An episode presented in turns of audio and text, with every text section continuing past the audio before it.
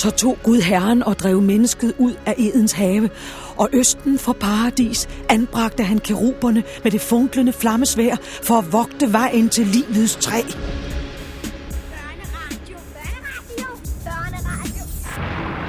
Og så vidt jeg kan se, er Gud faktisk temmelig vred, for ikke at sige edderspændt rasende i dette øjeblik, hvor han jager de to stakkels mennesker ud af haven. Og der sker det. Han smækker havelån for evigt.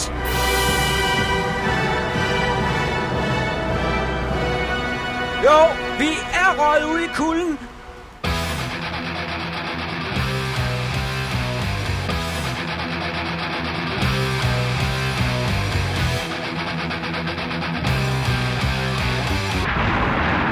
Rie, Ja, Rie, vi er begyndt forfra på Bibelen. Det ved du selvfølgelig godt. Men det, Det kan være, at der var nogen, der ikke hørte det sidste mandag. Vi er simpelthen startet her i Børneradio mandag. Vi er simpelthen startet forfra på Bibelen.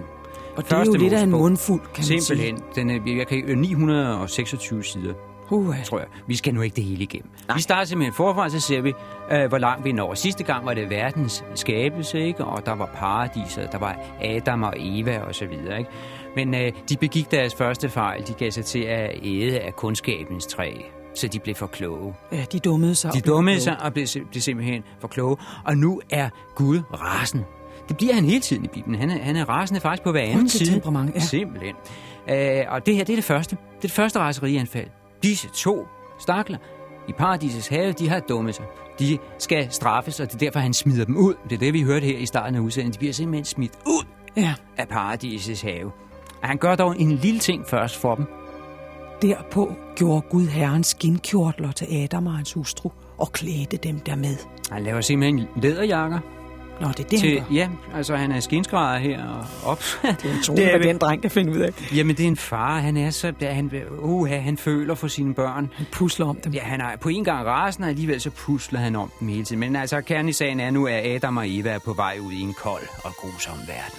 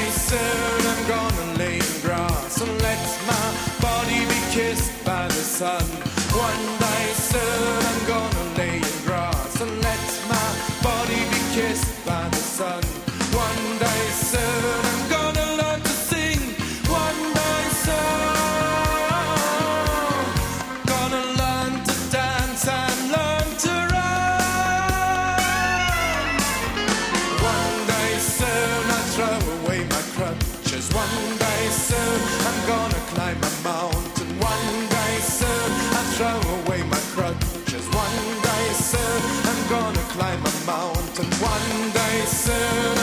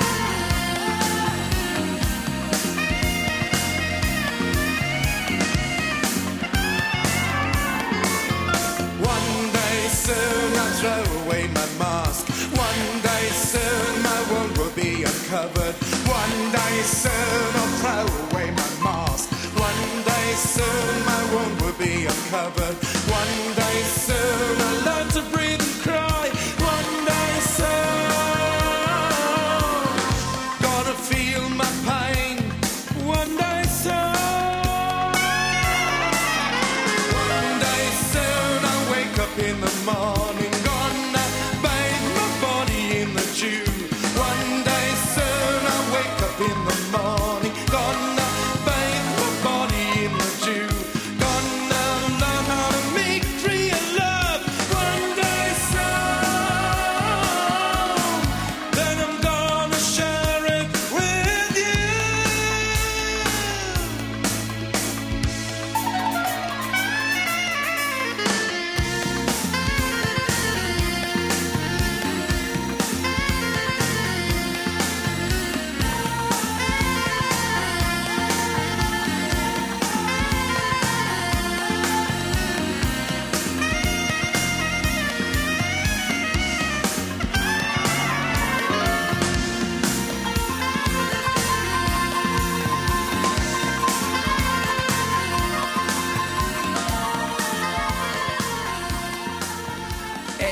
Adam og Eva er smidt ud af paradis. De er på herrens mark, kan man sige. Nu skal de klare sig selv Det det, de på jordfladen.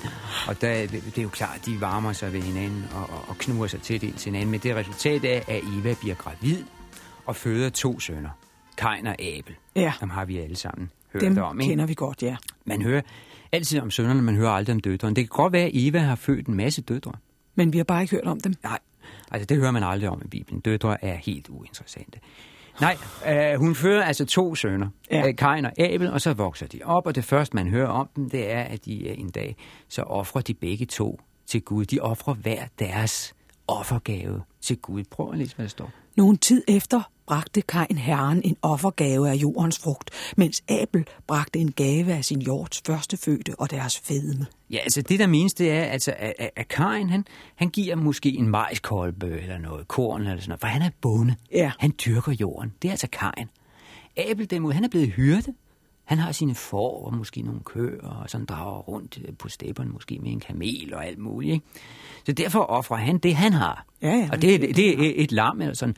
Og der har vi det der, altså at øh, der er hele tiden to slags folk i den her bibel. Der er bønderne, der bor fast på deres jord og dyrker planter. Ja.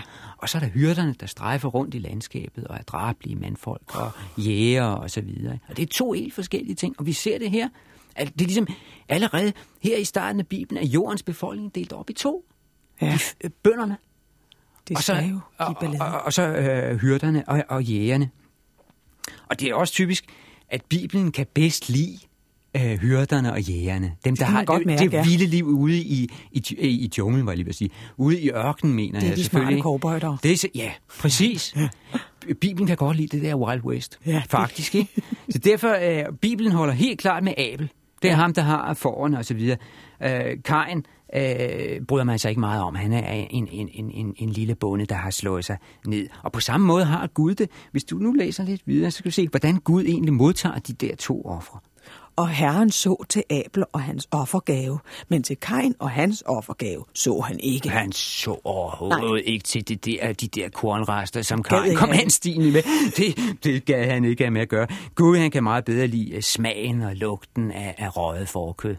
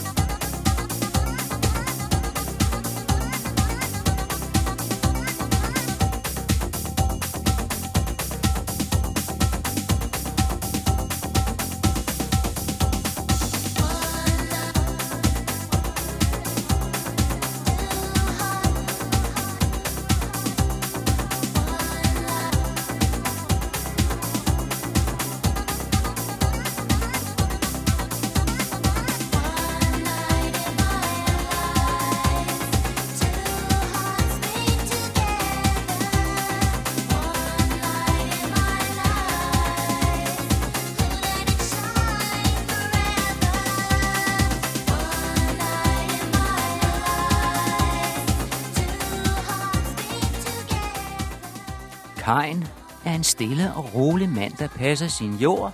Han har tag over hovedet, fast ejendom, fast arbejde, penge i banken. Det lille hus på prærien. Sådan er Kajen. Abel er en vild fyr, der strejfer om med sine får og geder, lad dem æde, hvor der nu er græsning for tiden. Nærmest en vagabond. Han sover under åben himmel. Han lever det frie, lovløse liv.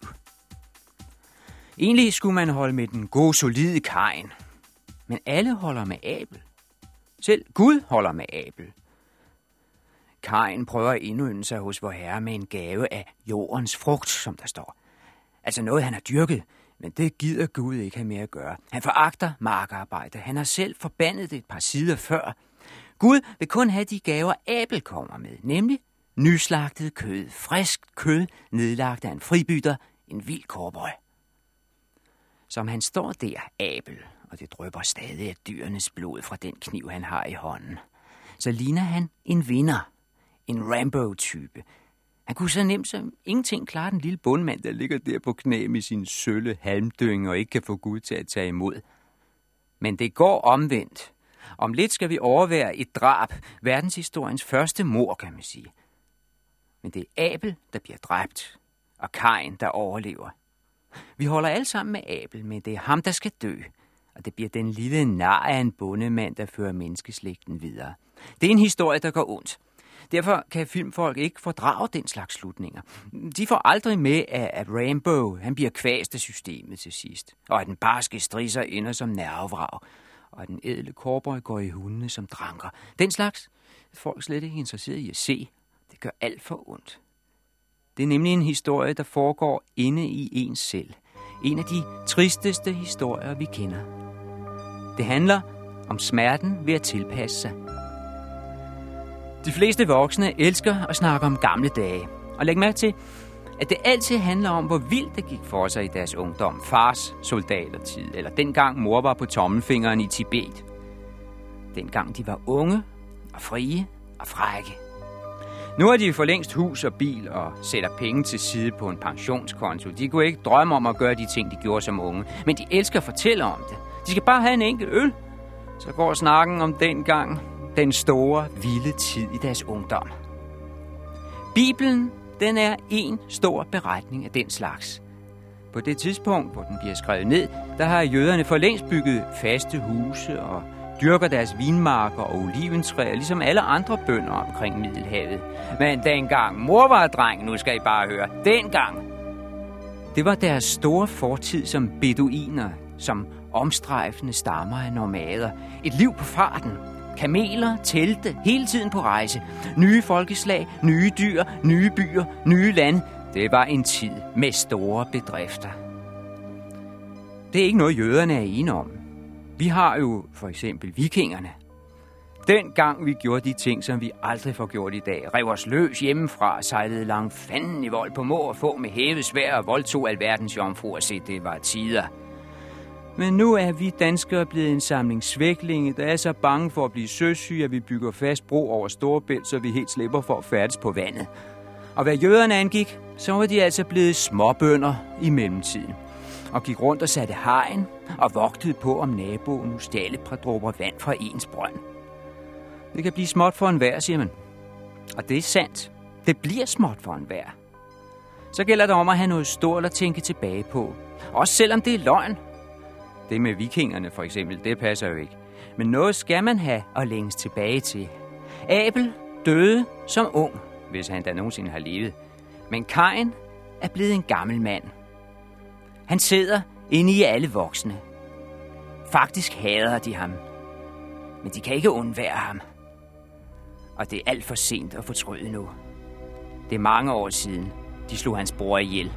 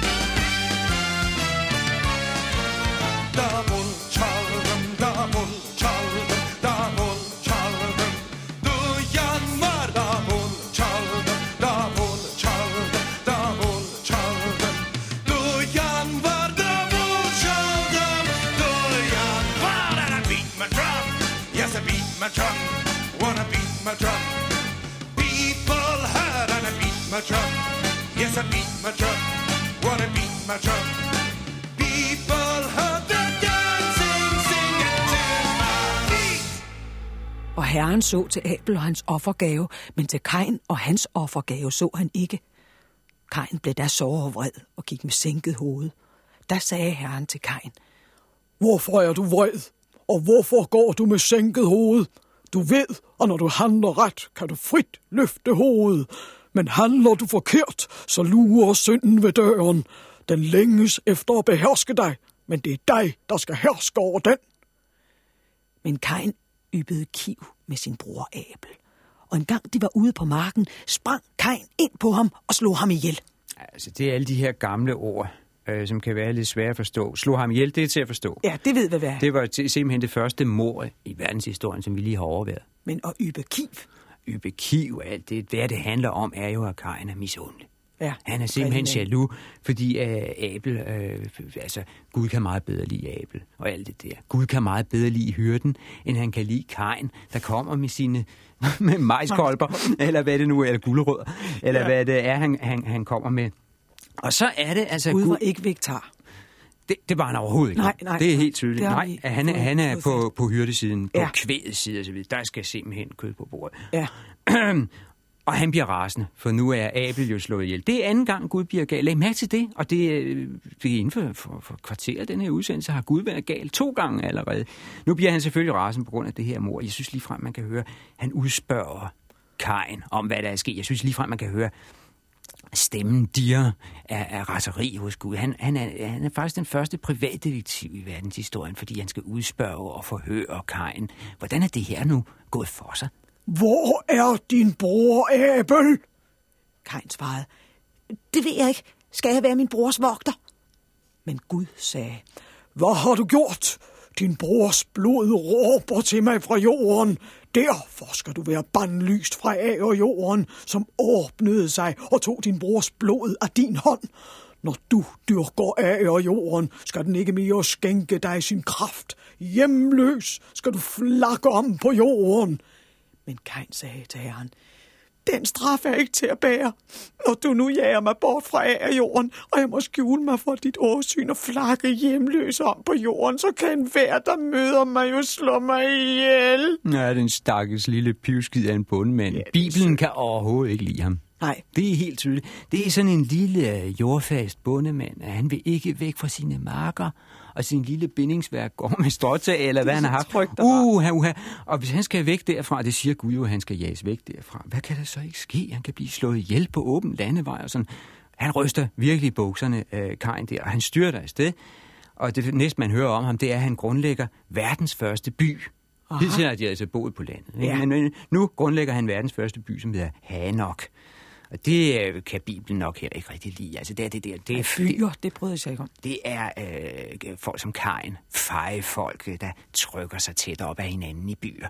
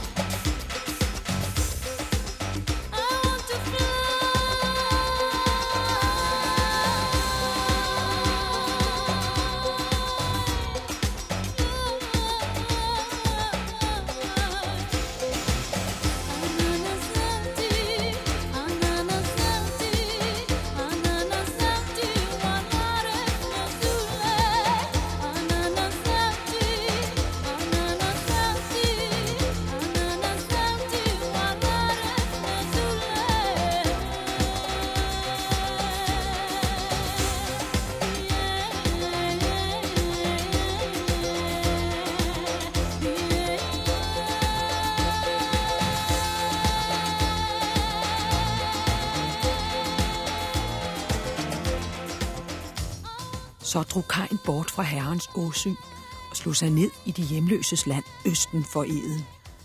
Kain kendte sin hustru, og hun blev frugtsommelig og fødte Hanok. Og han grundede en by og gav den sin søn Hanoks navn. Øh, altså, det er igen det med det gamle sprog. Der står altså, Kain kendte sin hustru. Det betyder, at han gik i seng med sin hustru. Ikke? Ah, Og øh, det, er simpelthen, det er et ord, der Det dukker op hele tiden. Ikke? Altså, det var en glose, man brugte i hvert fald den oversættelse af Bibelen, som jeg har. Ikke? Ja. Så siger man, kendte sin kende Han, gik- han nogen. gik i seng med sin kone, og, og hun blev gravid og fødte ham øh, en søn, som han så kalder Hanok, og så videre, og så videre. Det, som mange har drillet Bibelen med, det er selvfølgelig, hvor fik Kain mon den kone fra? Ja. Fordi forløbig har vi jo kun hørt om, om, om, om- om, om de to sønner der. Altså, Ja. Vi har hørt om Adam og Eva, og så har vi hørt om, at de har fået to sønner. Den ene af dem er myrdet. Nå ja, Så, så der er kun en tilbage, der er men faktisk der er kun Kain tilbage med hvor kone. Ja. Ja. Men det er, altså, det tænker, det vil de slet ikke have skænket en tanke. Fordi man Nej. kan godt forestille sig, at Eva i alle de der år, hun lever måske 900 år, som der står der i de gamle historier, har født ja, flere hundrede døtre. Ja, Ikke? ja uden at vi er... Jo, overhovedet, det gider Bibelen slet ikke have med at gøre. Der er, det er bare noget, der er der. Ja. Kvinder, døtre, de er bare til rådighed. Dem, det, det, det redegør man ikke nærmere for. Så det er, det er fuldstændig logisk. Vi, vi, vi, du kan lige få to små eksempler på, hvordan det kører det her. Sådan helt tilfældigt. Ikke? Hvis nu nu tager Adam og Eva, de får nemlig flere børn efter Kain og Abel. Så læs, hvad der står om, om Adam. Da Adam havde levet 130 år, avlede han en søn, som lignede ham på en prik, og han kaldte ham Set. Og efter at Adam havde avlet Set, levede han 800 år og avlede sønner og døtre. Således blev hans fulde levetid 930 år, og derpå døde. Det, det vi hører, det er altså, at han får en masse sønner og døtre. Ja. Men den eneste, vi hører navnet på, det er Set. Set. Han hedder Set. Det er den første født, det er altså den ældste søn. Ja. Hvad døtrene hedder, det er fuldstændig ligegyldigt. Vi fortsætte med ham der Set, som altså vi fik navnet på. Hvad står der om Sets liv?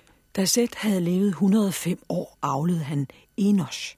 Og efter at Set havde avlet Enos, levede han 807 år og avlede sønner og døtre. Således blev Sets fulde levetid 912 år, og derpå døde han. Og derpå døde han, ikke? Ja.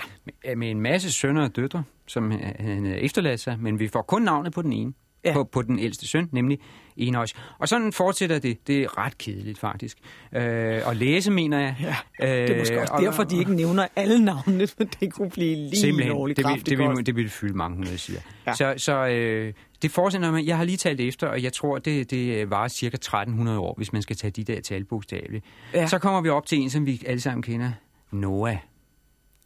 Det er den sådan første kendte person, ikke? Ja, Og øh, af en eller anden grund, så er, er menneskene på det tidspunkt blevet uvårende. Der, er- de tænker ikke så meget på Gud. De er øh, sønder, og de er allerede begyndt sådan... Der er for meget bøvl med dem. Ja, de har glemt, hvor de kom fra. De har glemt deres Gud og alt det der. Under omstændigheder bliver Gud nu rasende for tredje gang. Altså, nu er han gal igen. Ja. Efter Det disse, disse her øh, 1300 år. Vi, vi, vi, vi får en, en, en, en skildring af, af, hvor vred Gud er. Ikke? Det står i Bibelen. Prøv at læse.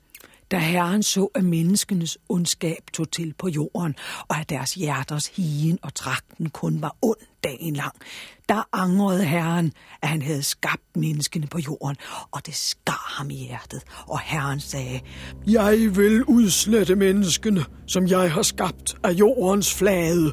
Både mennesker, kvæg, kryb og himlens fugle, til jeg angrer, at jeg skabte dem.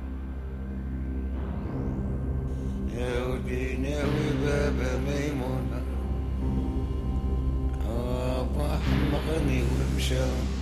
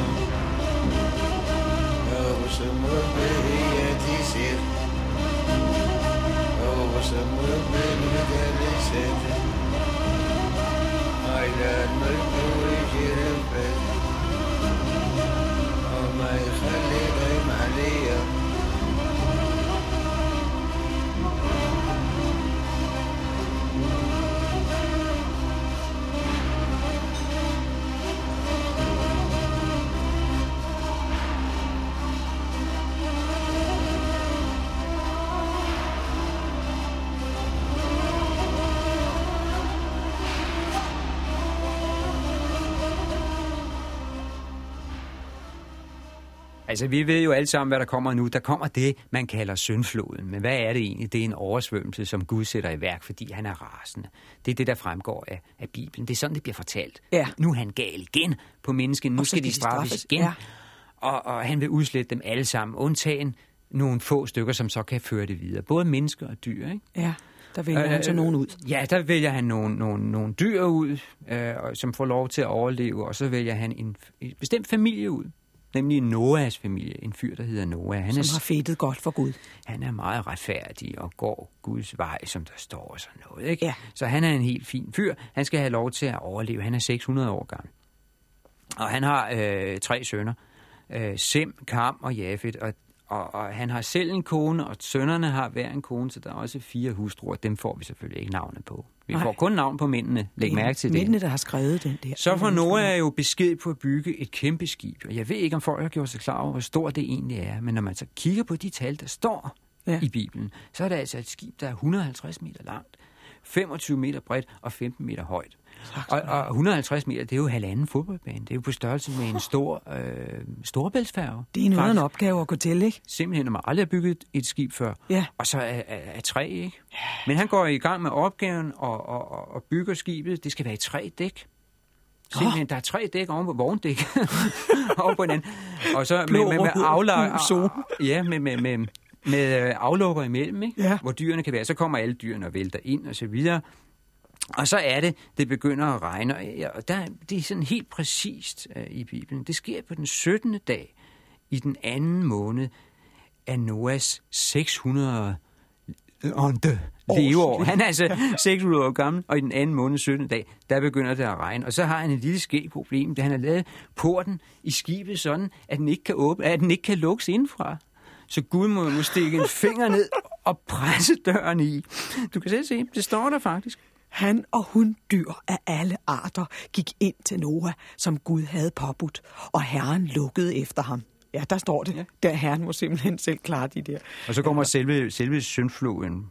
Der kom vandfloden over jorden i 40-20 dage, og vandet steg og løftede arken, så den hævedes over jorden.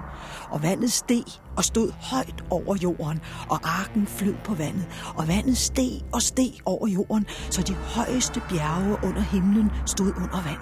15 alen stod vandet over dem, så bjergene stod helt under vand. Der omkom alt kød, som rørte sig på jorden. Fugle, kvæg, vildt levende dyr og alt kryb på jorden og alle mennesker. Alt, hvad der trak vejret og alt, hvad der levede på det faste land døde. Således udslettedes alle væsner, der var på jordens flade. Mennesker, kvæg, kryb og himlens fugle. De udslettedes af jorden, og tilbage blev kun Noah og de, der var hos ham i arken. Vandet stod over jorden i 150 dage. 150 dage. Ja. Total oversvømmelse. Læg mærke til alle de gentagelser, der er. Ja. Altså, øh, det lyder ikke så godt på dansk, men det har sikkert lyttet enormt godt på gammelt sprog, på hebraisk, eller på hvad de nu har talt. Altså, det har været ligesom sang. Ja. Det er derfor i sange, der har man Som omkvæd. messe. Ja. ja, man messer på ordene, Ja. og gentager og gentager vildlevende dyr og kryb og mennesker og så videre. Ikke? Ja. Altså, man skal næsten høre det sunget. Ja, det er rigtigt. Det er en... Men det, der står her, øh, er i virkeligheden, at Gud fortryder den første skabelse i virkeligheden nu er vi nået, ja, øh, nu er vi nået øh, to-tre kapitler ind i bogen, og, og nu får Gud skulle lyst til at begynde forfra. ja. Simpelthen, han udslutter, udslutter det hele, og, og har lige en håndfuld mennesker tilbage, og så begynder vi på en frisk en gang til. Oh, oh, oh.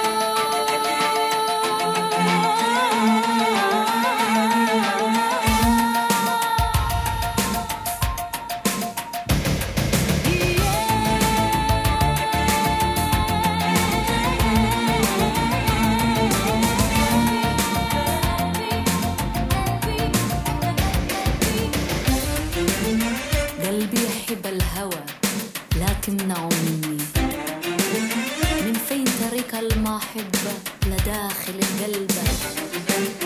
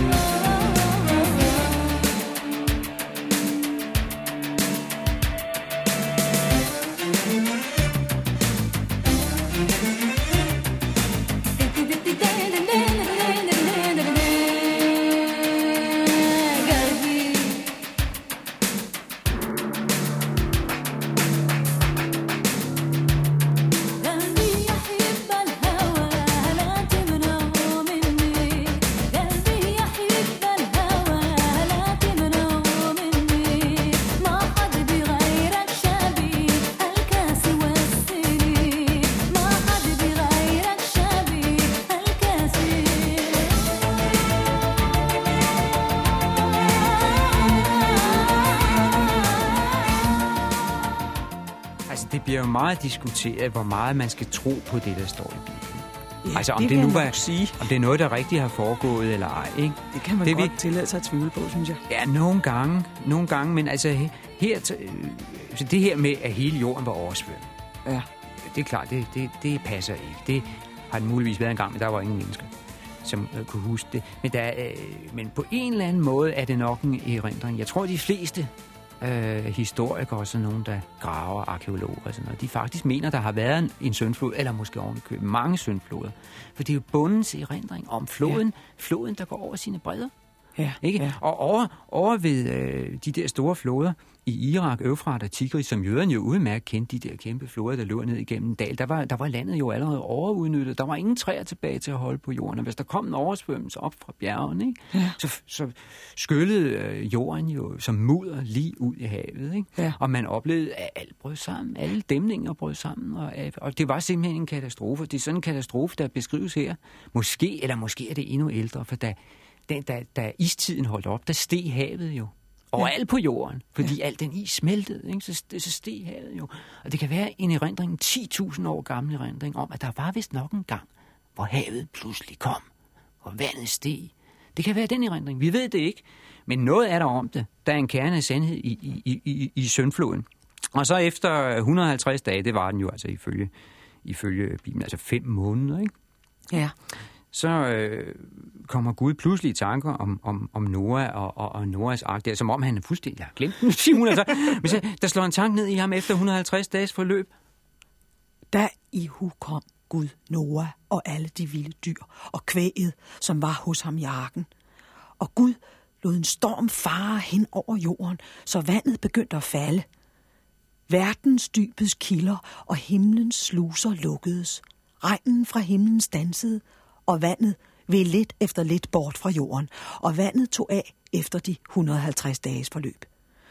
På den 17. dag i den syvende måned sad arken fast på Ararats bjerge, og vandet vedblev at synke ind til den tiende måned, og på den første dag i denne måned dukkede bjergenes toppe frem. Altså, det er klart, at øh, de vælger det højeste bjerg, de kender, for det er det, der stikker først op ja. af oversvømmelsen, ikke? Og der er det, øh, det, det viser noget om, at de faktisk kendte øh, deres område temmelig godt, det der Mellemøsten. Fordi det er det højeste bjerg, så vidt jeg kan se på verdenskortet i hvert fald. Ararat. Ararats bjerg oppe i Østtyrkiet. I Armenien faktisk, sådan, mellem ja. det Kaspiske hav og Sortehavet, lige syd for der. Det er 5.165 meter højt, og det er det højeste bjerg i hele området. Det vidste, ja.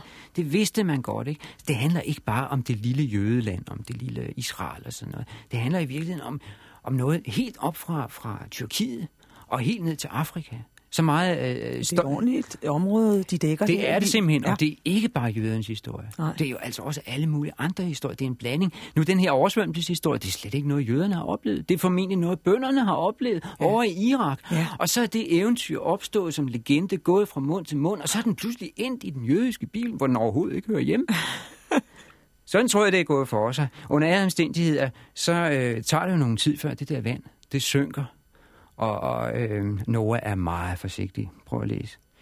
Da der var gået 40-20 dage, åbnede Noah den lue, han havde lavet på arken, og sendte en ravn ud. Den fløj frem og tilbage, indtil vandet var tørret bort fra jorden. Der sendte han en due ud for at se, om vandet var sunket fra jordens overflade. Men duen fandt intet sted at sætte sin fod og vendte tilbage til ham i arken, fordi der endnu var vand over hele jorden, og han rakte hånden ud og tog den ind i arken til sig. Derpå ventede han syv dage og sendte så atter duen ud fra arken. Ved aftenstid kom duen tilbage til ham og se, den havde et frisk olieblad i næbet. Da skyndede Noah, at vandet var svundet bort fra jorden.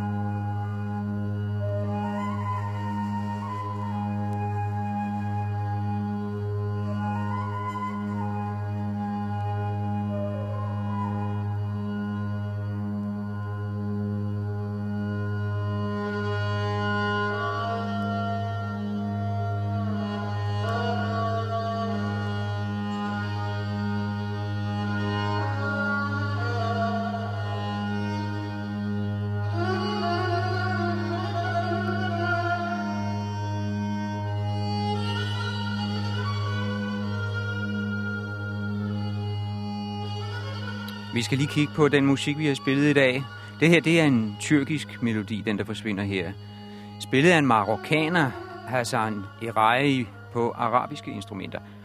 Men så tager vi pladerne forfra, sådan som de kom i dag. Først Jarinistan hedder gruppen. Det er en tysk gruppe, der har tyrkiske medlemmer. Derefter kom der noget, der hedder Akasa. Det var den der meget lange disco-sang. Jeg kan ikke rigtig høre, om det er arabisk eller indisk, eller hvad det er, pakistansk disco eller sådan noget. Det eneste, jeg kan sige med sikkerhed, det er, at der er en meget nydelig dame udenpå. Og det er der også på den, på den næste plade, øh, men hende kender jeg navnet på, det er Ofra Azar. I Want to Fly, en sang fra Israel, Sydjemen. Så igen en tysk gruppe, Dissidenten.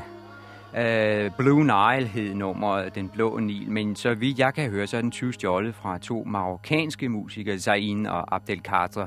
Og så kom og fra Azar en gang til med en gammel, gammel kærlighedssang fra Yemen, der hedder Galbi. Og det var så det med musikken. Al musikken stammer nede fra de kanter, hvor Bibelen foregår. Rytmen har måske ændret sig lidt siden dengang, men melodierne, det er de samme. Sådan lød det, mens Bibelen blev skrevet ned. Og sådan lyder det stadig.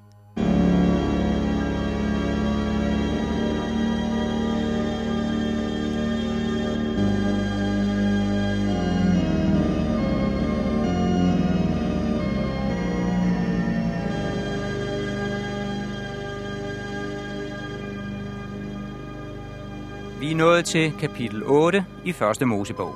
Der er stadig 900 sider tilbage, og næste gang strammer det til.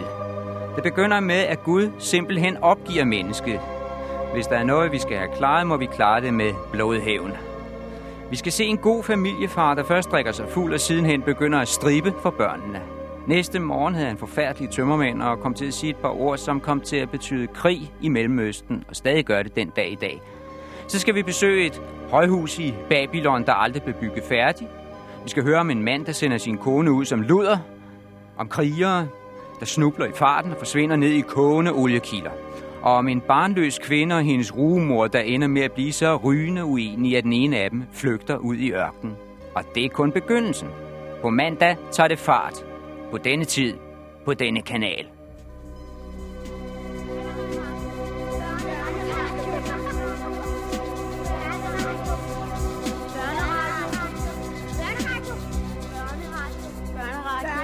Børneradio. Børneradio.